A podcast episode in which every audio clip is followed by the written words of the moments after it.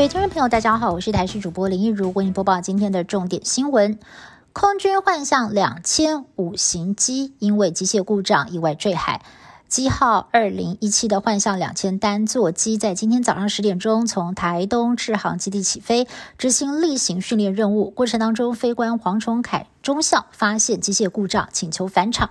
在十一点二十六分的时候跳伞逃生，国防部出动了黑鹰直升机将他救回。所幸飞官平安获救，意识清楚。空军也宣布幻象两千五型机全面停飞，进行天安特检，而其他的机型也暂停训练。幻象两千飞官黄崇凯顺利获救，最大的关键就是在紧急时刻成功的弹射跳伞。幻象两千搭载的新式弹射椅是在零重力。零高度的情况之下启用，还有气囊能够固定飞行员的头部，避免在弹射的时候撞击到了座舱罩。但是军事专家也说了，弹射时的速度、角度都不能够过大，成功的几率并非百分之百。而飞官的父母亲得知儿子获救，更是激动落泪，马上从嘉义驱车赶往台东探望宝贝儿子。今年是否有可能疫情全面解封，恢复到之前的生活呢？台大公卫教授陈秀熙指出。去年接种完两剂疫苗的民众，保护效力其实已经开始衰退了。如果不加紧打第三剂，到了五月份，全台湾的群体免疫力将会剩下五成左右。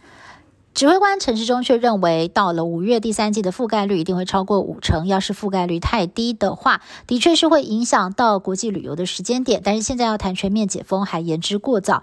至于是否要开放十二到十七岁的青少年打第三季呢？陈世忠表示，二十四号会召开会议讨论，如果通过的话，最快四月份可以开打。一名住在基隆的二十多岁女性确诊，她是因为出现了症状，自己去买快筛验出阳性，才通报卫生局筛检确诊。除了她的同住家人被框列，她平常是在台北市的五分埔服饰店上班，同事四个人也被框列。医生说了，不知道这名个案的底下是不是还藏着很多的未知感染链，因此还不能够说她对本土疫情的影响不大。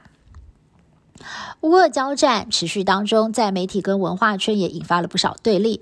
俄罗斯大举封杀各大社群平台，其中在 IG 的俄国境内就遭到禁用了。还有呢，就是俄国的网红哭诉自己的收入大减。另外，欧美文化机构也开始逼迫旗下的俄罗斯籍艺术家跟表演者在乌俄战争当中表态，就不少的俄罗斯艺术家因此遭到了除名。另外，连俄罗斯著名的作曲家柴可夫斯基的作品也被英国交响乐团认为太过敏感。临时的从表演曲目当中移除。俄国侵略乌克兰，引发了美国带头发动国际大规模制裁俄国，也引爆了美俄两强的新仇旧恨。